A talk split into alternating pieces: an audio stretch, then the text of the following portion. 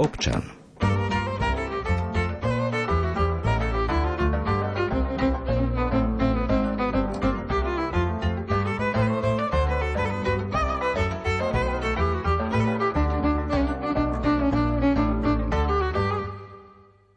Na Rádiu Lumen počúvate reláciu Občan. Žijeme modernú dobu a v modernej dobe sa dejú možno aj moderné hrozby.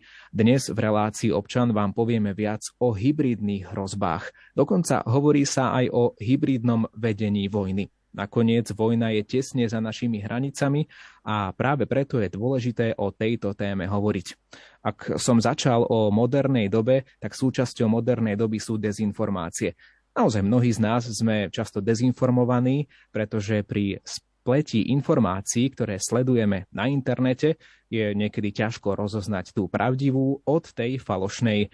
A nakoniec náš život v modernej dobe veľmi ovplyvňuje aj umelá inteligencia. Od všetkých týchto témach, ktoré som naznačil, bude naša dnešná relácia Občan, ktorá sa na Rádiu Lumen práve teraz začína a dnes vás ňou bude sprevádzať Ivo Novák.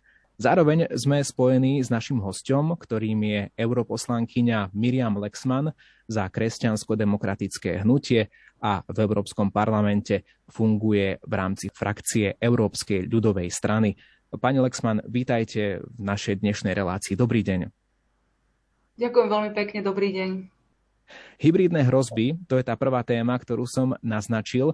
Ak hovoríme o nejakej, povedzme, hybridnej vojne alebo o hybridných hrozbách, ktoré nás ovplyvňujú, mnohí ľudia tomu vôbec nerozumejú. Čo to vlastne je tá hybridná hrozba? Skúsme začať práve týmto.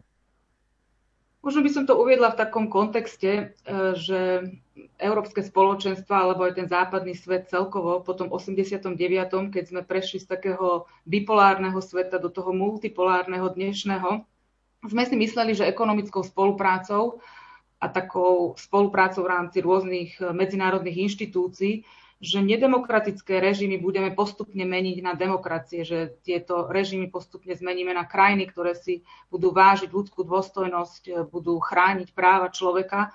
Ale žiaľ, sme svedkami presného opaku. Nie len to, že táto naša ekonomická spolupráca pomáha financovať tieto režimy a oni si utužujú nejakú tú svoju pozíciu voči svojmu obyvateľstvu doma, ale naučili sa aj používať rôzne praktiky, ktoré podkopávajú demokraciu, právny štát a našu slobodu v našich geopolitických šírkach. A deje sa to rôznymi spôsobmi. Možno by som povedala, taká jeden spôsob je kupovanie si politických elít alebo celkovo vplyvných osôb v týchto krajinách a snažiť sa nejakým spôsobom ovplyvňovať verejnú mienku v týchto krajinách aj cez prostredníctvom dezinformácií, prostredníctvom spolupráce s rôznymi inštitúciami, s rôznymi think tankami, organizáciami, ale aj cez tieto politické elity. Keď sa začala táto strašná neľudská vojna na Ukrajine, tak sme mohli vidieť zoznamy európskych politikov, bývalých ministrov, bývalých premiérov, ktorí sedia v rôznych správnych radách ruských spoločností napríklad. A takýmto spôsobom momentálne sú priamo financovaní v podstate Kremľom. A môžeme sa pýtať, akú politiku robili, či tá politika bola naozaj v prospech nás tu v Európe, keď ešte boli vo svojich funkciách. Vidíme napríklad rôzne kybernetické útoky, ktoré môžu byť aj tragické, nejakým spôsobom ovplyvňujú aj to, by som povedala, tú verejnú mienku a to dianie v tých našich krajinách. V roku 2007 napríklad Kremel zaútočil kybernetickým útokom na Estónsko, kde v podstate paralyzoval rôzne demokratické inštitúcie alebo inštitúcie, vládne inštitúcie tejto krajiny. V roku 2015 to bol kybernetický útok na Bundestag, kde opäť môžeme hovoriť o dôsledkoch, kde sa v podstate Kreml snažil získať aj nejaké informácie priamo z tohto zákonodárneho orgánu Nemecka. Sme svedkami kybernetických útokov na jadrové elektrárne, ktoré môžu mať naozaj katastrofálne dôsledky na naše zdravie. Druhou takou formou, ako som aj spomínala, je to kupovanie si elít, ale aj v podstate vytváranie rôznych korupčných praktík, cez ktoré sa financie, aby som povedala, že mnohokrát ukradnuté financie, ktoré sú ukradnuté ľuďom z týchto krajín, týchto nedemokratických režimov, a sa tieto elity týchto nedemokratických režimov snažia nejakým spôsobom legalizovať v rámci Európskej únie alebo tých západných štruktúr. Bol taký príklad, môžeme použiť príklad Danske Bank, ktorá v podstate sa nejakým spôsobom legalizovala nelegálne získané financie ruských elít a oligarchov blízkych Kremľu. Hovorí sa o sume 230 miliárd, ktoré vlastne cez túto banku bolo nejakým spôsobom ako keby legalizované a v podstate investované v Európskej únii alebo v našich zemepisných šírkach. Robilo sa to aj cez rôzne firmy v rôznych daňových rajoch, ale aj žiaľ, teda musíme povedať, že firmy, ktoré sú zaregistrované v rámci Európskej únie alebo Veľkej Británie. Často môžeme teda povedať, že sú to hrozby, ktoré sú skryté bežnému občanovi a bežný človek ich jednoducho nemá šancu len tak zachytiť. Obzvlášť ak hovoríme aj o tej poslucháčskej základni Rádia Lumen. Sú to často ľudia aj starší, ktorí nemajú prax s internetom, s nejakým kybernetickým priestorom. A tak naozaj pre nich by sme mohli povedať, že sú to akoby skryté hrozby, ktoré nevidno, ktoré sa dejú mimo zrak toho bežného života?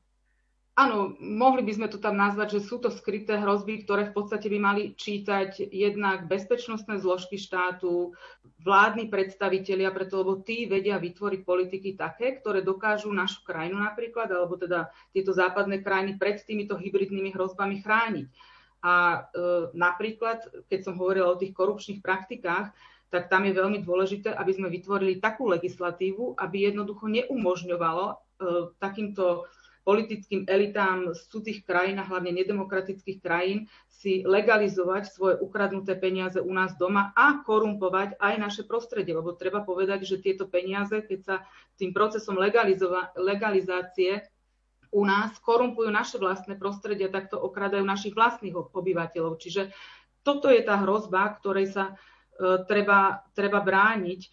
Možno, že ďalšie takou hrozbou, ktorú spomeniem, je napríklad energetická závislosť momentálne od Ruskej federácie, ktorú vieme, že môže byť zneužitá a v podstate ohrozuje našu bezpečnosť. A my už 9 rokov hovoríme o tom, že by sme mali nejakým spôsobom diverzifikovať naše energetické zdroje, aby sme neboli takto ako Európska únia závislí od jednej krajiny, ktorá momentálne vieme, že vedie túto absolútne neľudskú vojnu proti Ukrajine a tým pádom nemôžeme dôverovať tejto krajine, že nebude schopná zneužiť vlastne tú našu energetickú závislosť aj proti nám. Ale keď hovoríme o tejto závislosti, tak napríklad druhou veľmi vážnou témou, na ktorú často upozorňujem, je naša závislosť pri výrobe strategických komodít, veľmi dôležitých, životu dôležitých komodít, ktoré sú napríklad lieky, zdravotnícky materiál a táto naša závislosť je od Číny. Čiže opäť, a to sme videli aj počas korony, Čína sa neštítila nejakým spôsobom proste nezneužiť toto svoje dominantné postavenie voči nám. Vieme, že sa snažila nejakým spôsobom ovplyvňovať situáciu v Európskej únii aj práve tým, že niektorým krajinám umožnila prísun týchto komodít dôležitých a tohto tovaru zdravotníckeho materiálu, niektorým to hatila. Čiže opäť je absolútne kľúčové, aby naši politickí lídri si uvedomili, že takáto závislosť pri výrobe týchto najdôležitejších životu dôležitých komodít od Číny je v podstate bezpečnostné riziko a musíme opäť tu diverzifikovať a snažiť sa pretiahnuť tú výrobu k nám domov naspäť, hlavne proste, čo sa týka napríklad výroby liekov, o tom už hovorím aj v Európskej únii a v Európskom parlamente, ale opäť musím povedať, že trošku neskoro reagujeme, preto lebo o tejto hrozbe sme vedeli už dávno. Takže ak hovoríme o tom, ako sa tomu brániť alebo ako takýmto hybridným hrozbám odolávať, jedným z riešení by mohlo byť toto, čo naznačujete vy, ak hovoríme povedzme o nejakých tých závislostiach energetických, presúvať niektoré výroby aj do Európy, nebyť závislí len na povedzme Rusku alebo Číne, ale ako sa brániť napríklad tým kybernetickým útokom, ktoré ste naznačili, pretože áno, je to naozaj závažná vec, ak nejaká krajina ochromí kybernetické záležitosti inej, povedzme menšej krajiny. Vieme, že mnohé štátne systémy, ktoré sú veľmi dôležité pre každodenný chod štátu, sú v tom kybernetickom priestore. A keď ich tam zasiahnete, tak ich vlastne znefunkčníte. Áno, tu je veľmi dôležité, aby sme pokračovali vo vývoji, aby sme investovali dostatočné množstvo finančných prostriedkov práve na tú ochranu týchto kľúčových inštitúcií a kľúčových, by som povedala, aj teda inštitúcií, vládnych inštitúcií, ale aj napríklad inštitúcií, ako sú jadrové elektrárne alebo také, kde by to ohrozenie kybernetické mohlo spôsobiť malo vážne bezpečnostné dôsledky. Čiže je dôležité, aby sme vo všetkom tak predvídali a snažili sa nastaviť tú domácu legislatívu a tie naše kroky tak, aby sme chránili našich obyvateľov, bezpečnosť našich obyvateľov pred práve týmito rôznymi hybridnými hrozbami. Ešte teda jednu hybridnú hrozbu som nespomenula, o nej budem ešte hovoriť aj podrobne, sú to dezinformácie.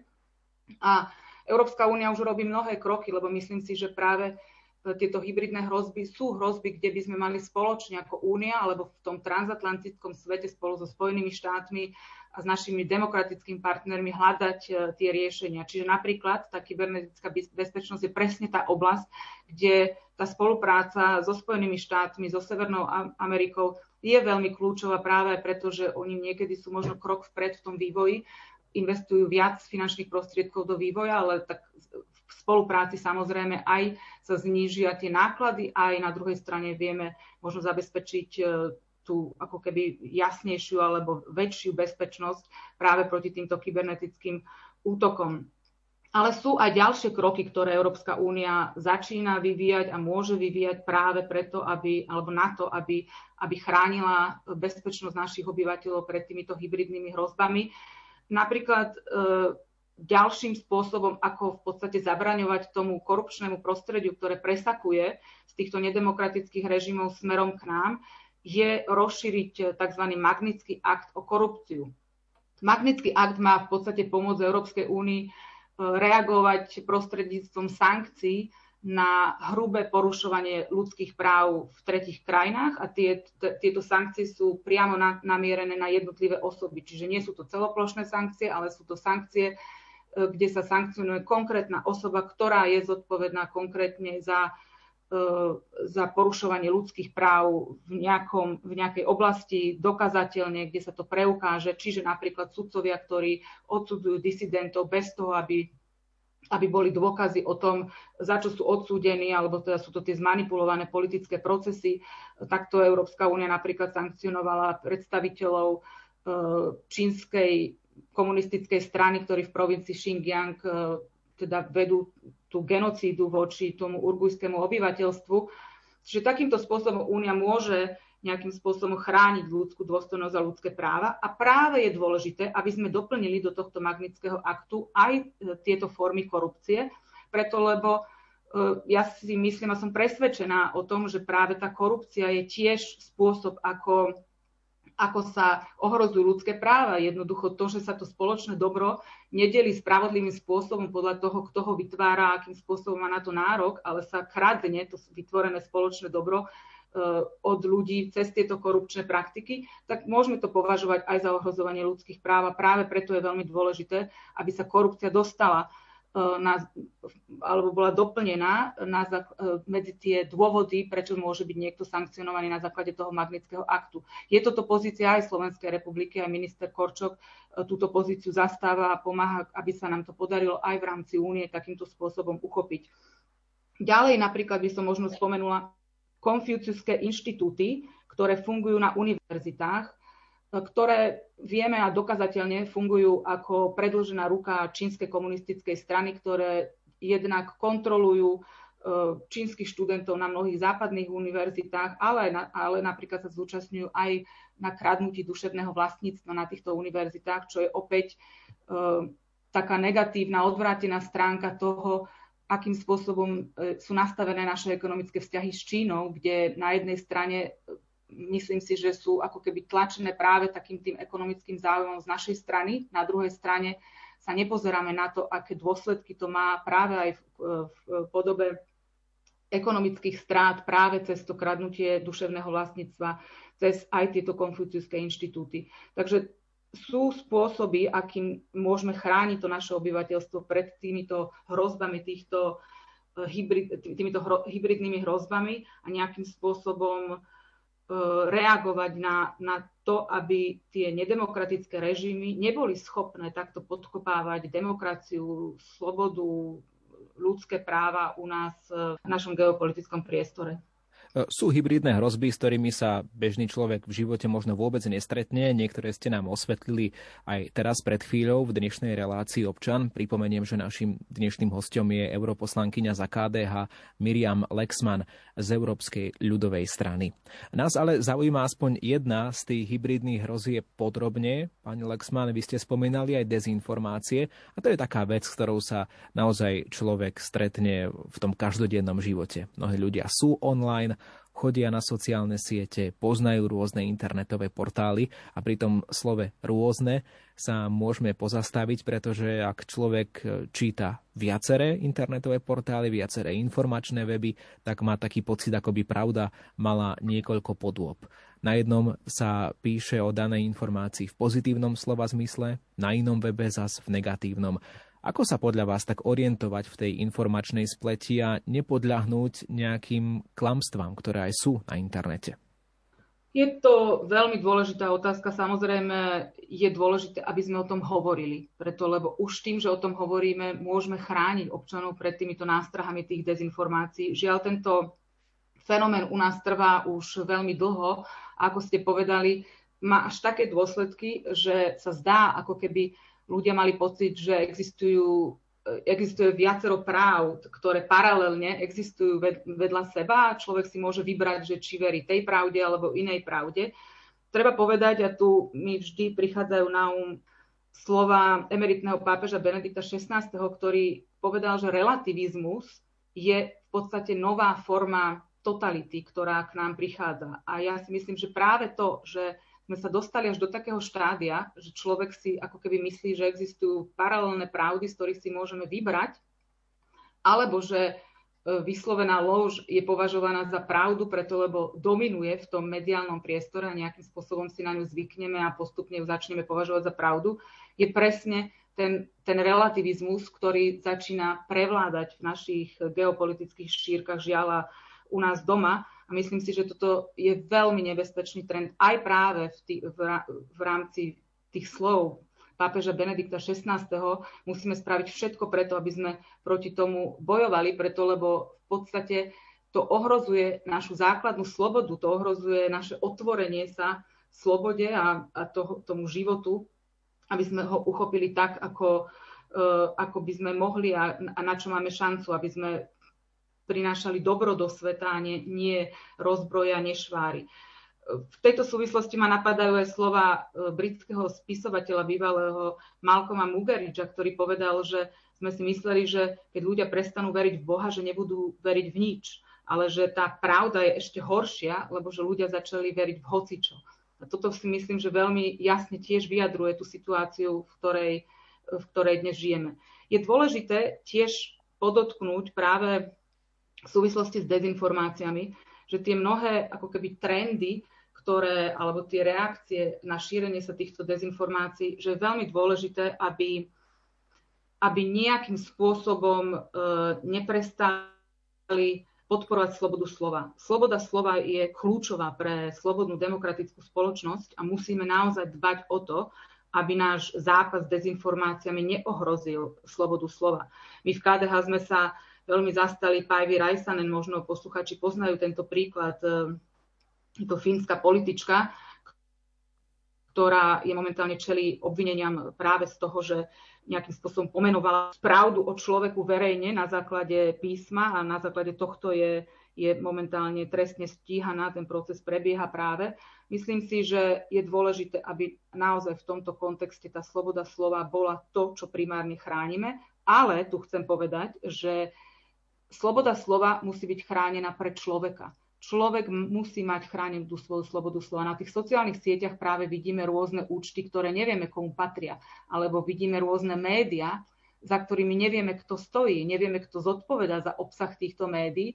A práve pri médiách je veľmi dôležité práve tá mediálna rada, ktorá nejakým spôsobom tí členovia tej rady svojimi menami a svojim životným príbehom a postojom jasne deklarujú, že či teda takému médiu môžeme dôverovať alebo nemôžeme. Ale práve tieto online médiá, ktoré vznikli momentálne, ani nevieme, kto ich vlastní, nevieme, či ten vlastník je domáci alebo je zahraničný. Napríklad predtým sme hovorili o tých hybridných hrozbách, ktoré práve pochádzajú zo zahraničia, od tých nedemokratických krajín.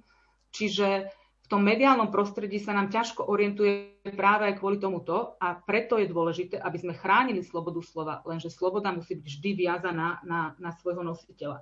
Čo je veľmi dôležité je práve v tejto súvislosti je práve to vzdelanie, aby si ľudia uvedomovali túto hrozbu, aby si uvedomovali to, že ich dôvera v nejaké médium alebo ich dôvera to, že sme v slobodnej demokratickej krajine a všetko, čo je na internete, je pravda, aby si uvedomili, že to tak nie je a že človek by mal byť vedený práve k tomu kritickému prístupu k týmto informáciám, zistenie si viacerých zdrojov, keď niečo vidíme, nejakú informáciu, aby sme si zistili, že kto ešte o tom píše, hľadali si cez tie dôveryhodné médiá. A teda toto vzdelanie pre dospelých, ale aj pre deti je absolútne kľúčové. Možno by som povedala, že pre deti je kľúčové práve preto, že oni sú viac vystavení tomu, že od malička začali vlastne prijímať tie informácie a všetko cez tie digitálne nástroje. My starší sme to ešte zažili papierové noviny, keď sme vedeli, kto je ich majiteľom a vedeli sme, ktorým môžeme a ktorým nemôžeme dôverovať. Takže toto si myslím, že je absolútne kľúčové. Sú organizácie, ktoré sa takémuto vzdelávaniu venujú, napríklad DGQ je tiež jedna z nich, ktorá sa venuje hlavne práve tomu vzdelávaniu detí. Existujú aj ďalšie rôzne projekty na to, aby nejakým spôsobom pomohli občanom sa zorientovať v spleti týchto informácií a médií. Napríklad by som mohla spomenúť Stredoeurópske observatórium digitálnych médií. Je to projekt, ktorý teda zahŕňa Slovensko, Českú republiku a Poľsko. Od nás je tam napríklad Univerzita sv. Cyrila a Metoda, je tam Kempelov inštitút inteligentných technológií zo Slovenska tiež ako súčasťou, sú tam rôzne univerzity, inštitúty, technologické firmy a toto observatórium sa snaží napríklad hľadať rôzne formy dezinformácií, hľadať faktické ako keby argumenty na to, aby sa tieto dezinformácie vyvracali, aby sa analyzovalo, akým spôsobom tieto dezinformácie ovplyvňujú človeka ako takého. Napríklad vieme, že to má vplyv aj na duševné zdravie človeka, tieto dezinformácie, čiže všetky tieto súvislosti je dobré, aby sme analyzovali, aby sme hľadali riešenia. Európska únia má tiež taký projekt, vlastne také stratkomy, strategické komunikačné centra, kde sa práve tiež venuje týmto dezinformáciám a analyzuje ich v tých jednotlivých regiónoch. Napríklad je pre strednú a východnú Európu takýmto stratkom, pre Severnú Afriku. Čiže máme to tak pre Blízky východ, že je to tak v tej Európskej únii rozdelené a tam tiež sa sleduje aj vplyv týchto dezinformácií, ako sa šíria, snažia sa ich vyvracať faktickými príkladmi. Spomeniem posledný príklad zo Slovenska, je to web stránka konspiratory.sk, ktorá sa snažila, by som povedala, že uchopiť ešte ďalší rozmer týchto dezinformácií, lebo predaj dezinformácií sa nejakým spôsobom stal aj ziskovým biznisom. Bolo založené množstvo webových stránok, ktoré naozaj šírili dezinformácie, preto lebo ľudia ako keby nejakým spôsobom prirodzene majú radi tie dezinformácie, aj keď možno ich čítajú, že sú to dezinformácie, ale nejak ich to priťahuje. Tá lož, klamstvo a taká senzácia, žiaľ, toho človeka vždy nejako priťahovala, dokonca je to aj v starom zákone v jednom žalme, že dokedy budeme priťahovaní takýmto lžou a klamstvom a dezinformáciami. Čiže je to taký fenomén, ktorý nejakým spôsobom patrí k ľudstvu ako takému. No a tieto webové stránky v podstate tým, že šírili tieto dezinformácie, tak boli veľmi populárne a zarábali veľké peniaze na reklame. Preto firmy samozrejme pri výbere stránok, kde si umiestnia svoju reklamu, vždy hľadajú stránky, ktoré sú najviac navštevované. Čiže práve tento projekt na Slovensku, tí konšpiratory.sk, mali pomáhať firmám, ktoré si chceli umiestniť teda svoju reklamu na webové stránky, rozpoznať, že ktoré tie webové stránky zneužívajú ten mediálny priestor práve na to šírenie dezinformácií a teda zisk, ako využívajú to pre vlastný zisk, aby tieto firmy sa vyhli tým, že si umiestňujú svoje reklamy práve na takéto stránky. Na vlnách Rádia Lumen sme už informovali o akte o digitálnych službách. Je to teda prvý spoločný súbor pravidiel Európskej únie, vzťahujúci sa na povinnosti a zodpovednosť sprostredkovateľov v rámci jednotného trhu. Skúsme to vysvetliť poslucháčom. Je to teda nejaká plánovaná zákonná norma, ktorú by mohol prijať Európsky parlament. Ako by tá zlepšila bezpečnosť na internete? Áno, treba povedať, že tá bezpečnosť na internete by som povedala, že bude chránená troma takými za sebou idúcimi zákonmi alebo legislatívou, ktorá prichádza práve z Európskej únie. Tá prvá je o zákonu o digitálnych trhoch, kde sa práve minulý týždeň dokončil trialóg a momentálne sa to vráti do Európskeho parlamentu. Myslím, že je to už otázka naozaj iba týždňov, pokiaľ tento zákon schválime. A tu by som chcela vyzdvihnúť práve to, že tento zákon sa upriamuje na firmy s dominantným postavením na trhu. Sú to firmy, ktoré majú zisk ročný cez 7,5 miliard eur a viac menej nejakým spôsobom umožňuje, aby klienti týchto firiem mali možnosť takej interoperability, čiže aby neboli nútené týmito firmami jednak si kúpať produkty, iné produkty, alebo aby mohli využívať aj produkty konkurenčných firiem, keď majú niektoré produkty z týchto firiem, alebo aby neboli svojimi priateľmi, že napríklad keď sú všetci ich priatelia na nejakej sociálnej sieti, aby neboli nútení ako keby používať tú istú sieť, ale aby sa to mohlo nejakým spôsobom, aby tam bola vždy tá sloboda výberu. Tiež tento zákon usmerňuje kúpu menších firiem, aby tieto firmy s tým dominantným postavením nemohli to svoje postavenie zneužívať. Ten zákon, o ktorý ste spomínali, ten zákon o digitálnych službách, je tiež absolútne kľúčový a dôležitý. Momentálne je v trialógu a čakáme, kedy sa vráti do Európskeho parlamentu. V podstate takým jeho hlavným cieľom je väčšia bezpečnosť toho online priestoru. Venujeme sa v ňom práve aj ochrane maloletých, venujeme sa ňu, aby sme ochránili spotrebiteľa pre rôznym toxickým materiálom, nezákonným materiálom, ilegálnymi rôznymi, aj teda ilegálnym obsahom.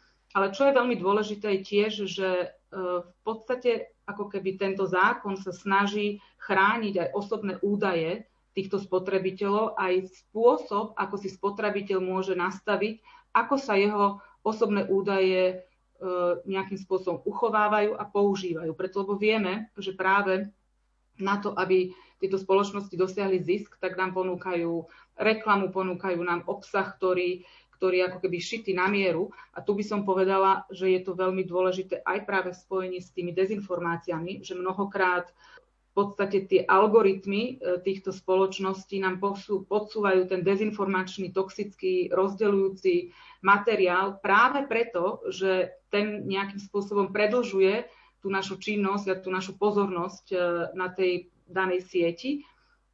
A týmto spôsobom aj teda devalvuje, aby som povedala, to naše mediálne prostredie a na druhej strane je to teda vo forme pre tú firmu je to vo forme toho zisku. Čiže práve v tejto legislatíve sa snažíme nejakým spôsobom jasne uchopiť, aby si občan mohol vybrať, či chce alebo nechce, aby sa teda tie jeho osobné údaje alebo tie údaje o tom, čo číta, ako číta, aké webové stránky navštevuje, aby sa to uchovávalo, aby sa to používalo práve preto, aby mu ponúkali viac a viac toho istého materiálu, ktorý si už raz pozrel. Tu poviem aj... Chcem upozorniť na ten problém tých bublín, o ktorých sa možno hovorí dosť často v súvislosti s dezinformáciami, že práve tieto algoritmy týchto sociálnych sietí nás v podstate zatlačajú ako keby hlbšie a hlbšie do tých bublín.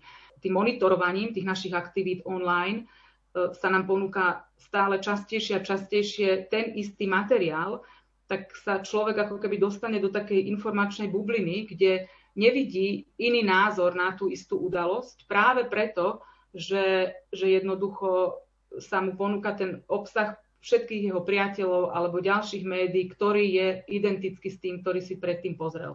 A toto je veľmi nebezpečné. Jednoducho sloboda musí byť spojená s takým pluralitným, tým mediálnym prostredím, kde my sme konfrontovaní aj s opačným názorom neustále a stále musíme v podstate byť v strehu a hľadať tú pravdu, lebo to je veľmi kľúčové. Práve sloboda je je možná iba vtedy, keď sa všemožne snažíme hľadať pravdu, ako bez pravdy si tú slobodu neuchránime a je to taká naša povinnosť ako kresťanov, povinnosť ako občanov. A práve preto je dôležité, aby sme sa postavili voči takýmto praktikám, ktoré nám v podstate oddialujú tú možnosť vidieť tú pravdu a hľadať tú pravdu práve tým, že nás uzatvárajú do nejakej sociálnej bubliny, kde sa v podstate pretláča iba jeden názor. Come up to meet you, tell you I'm sorry, you don't know how lovely you are. I had to find you, tell you I need you, tell you I set you apart.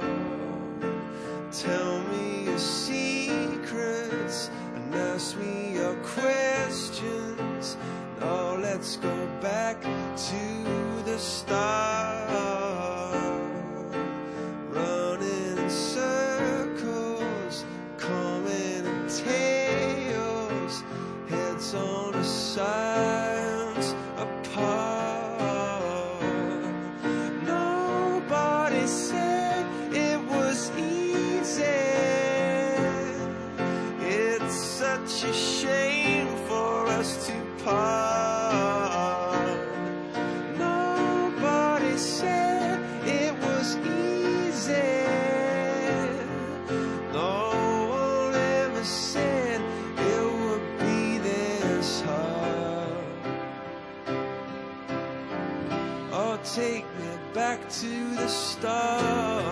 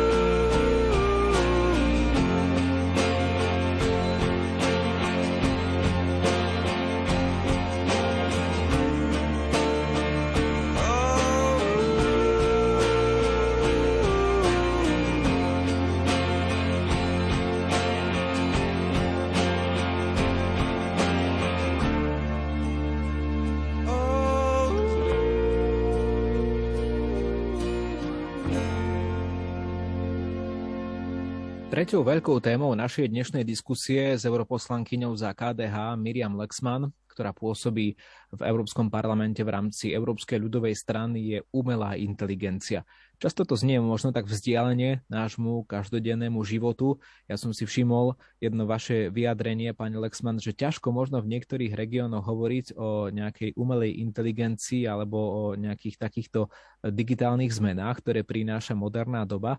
Ak napríklad v Prešovskom samosprávnom kraji je stále dosť obcí, ktoré napríklad nemajú kanalizáciu a my ich chceme nejakým spôsobom posúvať k umelej inteligencii, tak čo by mohla táto téma povedať našim poslucháčom? Vy ste totižto aj na 3. Európskych katolíckych sociálnych dňoch, o ktorých sme už hovorili vo vysielaní Rádia Lumen, aj vystúpili v paneli k téme technologickej a digitálnej transformácie.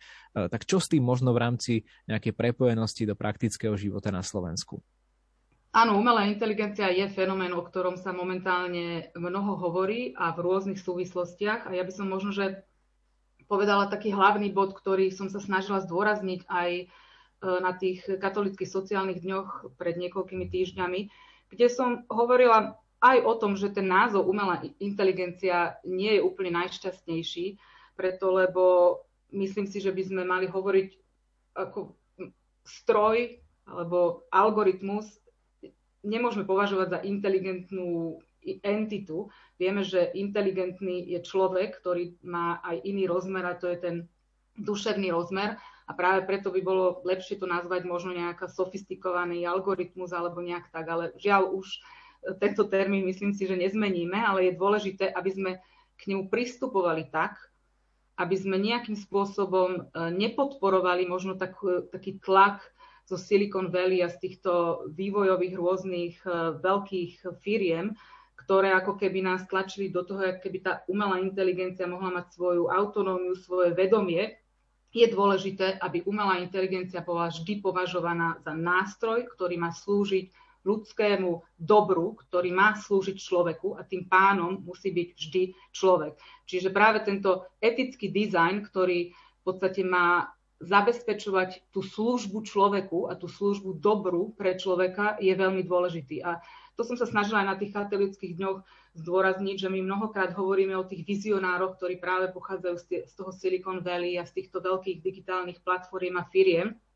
Ale podľa mňa takým základným vizionárom práve by mala byť katolícka cirkev. Katolícka cirkev, ktorá na základe zjavených práv prišla s tým konceptom ochrany ľudských práv, ľudskej dôstojnosti na zemi, tak je veľmi dôležité, aby katolícka cirkev pri tom veľkom technologickom pokroku, ktorý momentálne zažívame, aby práve bola tým vizionárom, ktorý bude dbať na to, aby tento technologický pokrok slúžil pre dobro človeka, aby vždy bol v službe človeka, aby nejakým spôsobom umocnil to dobro, ktoré má ako keby potenciál táto umelá inteligencia priniesť. Čiže toto som sa snažila tak zdôrazniť.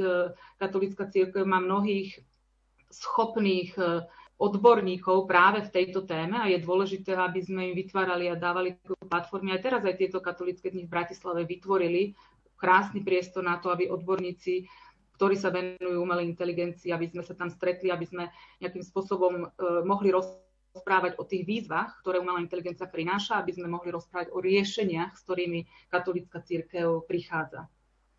Technologická revolúcia, ak to môžeme tak povedať, tak tá prináša do našich životov obrovské praktické efektívne zmeny a možno mnohí ľudia sa tak boja, že napríklad prídu o pracovné miesto alebo že stroje niekde nahradia ľudí. Ono to znie niekedy akoby z takého sci-fi filmu a znie to pre mnohých tak negatívne. Mnohí dokonca hovoria, že je tu nejaký proces dehumanizácie.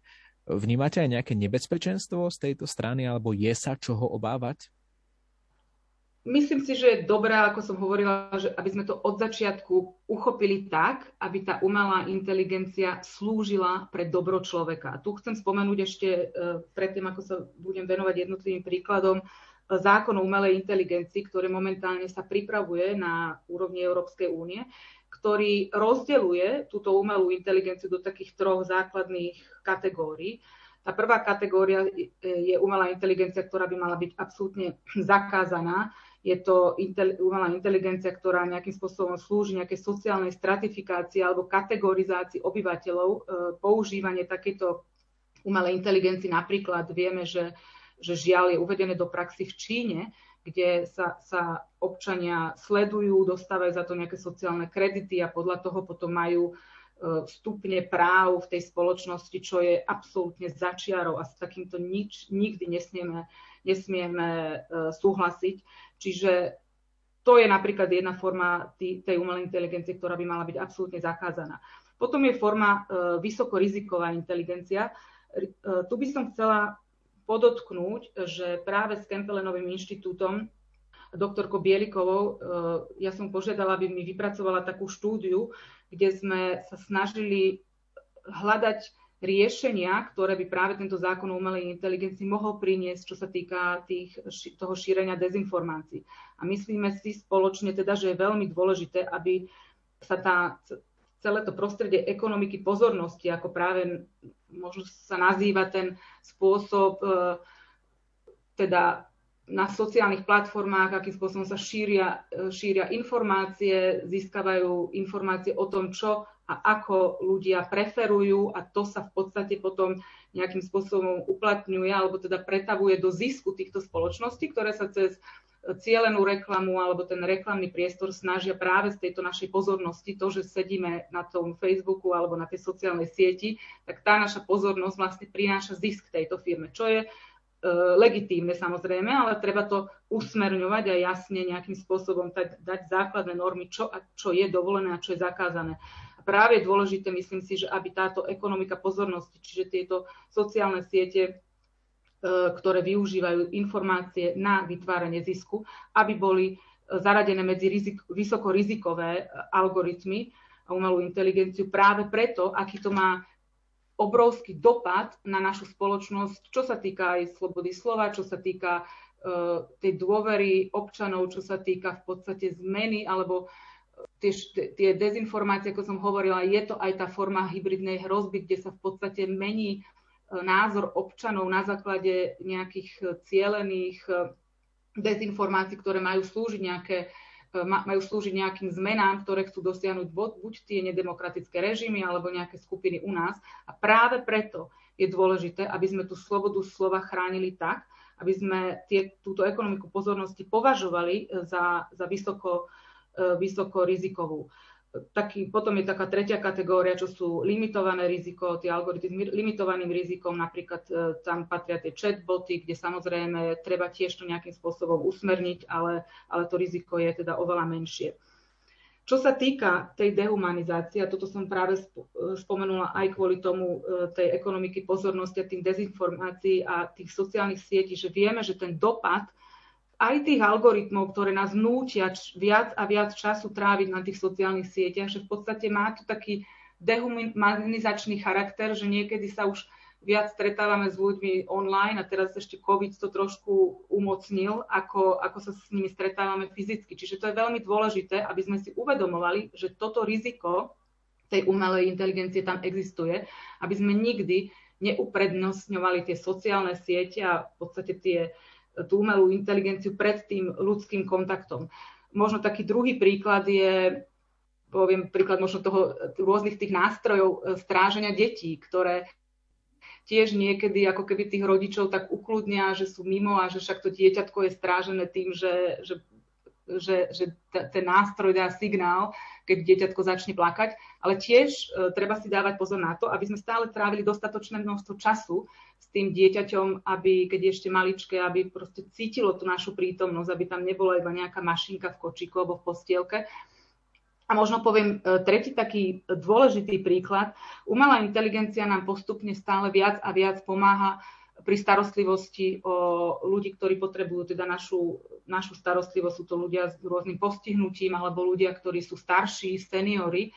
A táto umelá inteligencia nám môže veľmi pomôcť tejto starostlivosti, lenže tiež je veľmi dôležité, aby sme v podstate nenahradili tú našu lásku a tú našu starostlivosť voči týmto osobám práve prostredníctvom cez tieto stroje. Čiže ten ľudský aspekt musí byť vždy na prvom mieste a musí byť vždy považovaný za to najdôležitejšie. A keď hovoríme už o tej starostlivosti o ľudí s postihnutím alebo seniorov, tak musíme tiež zabrániť tomu trendu, kde sa môže stať, že práve možno sa to tak úplne otočí, že tí ľudia, ktorí budú mať prístup k väčším financiám, tak tí si budú môcť vždy dovoliť, aby sa o ich blízkych staral človek.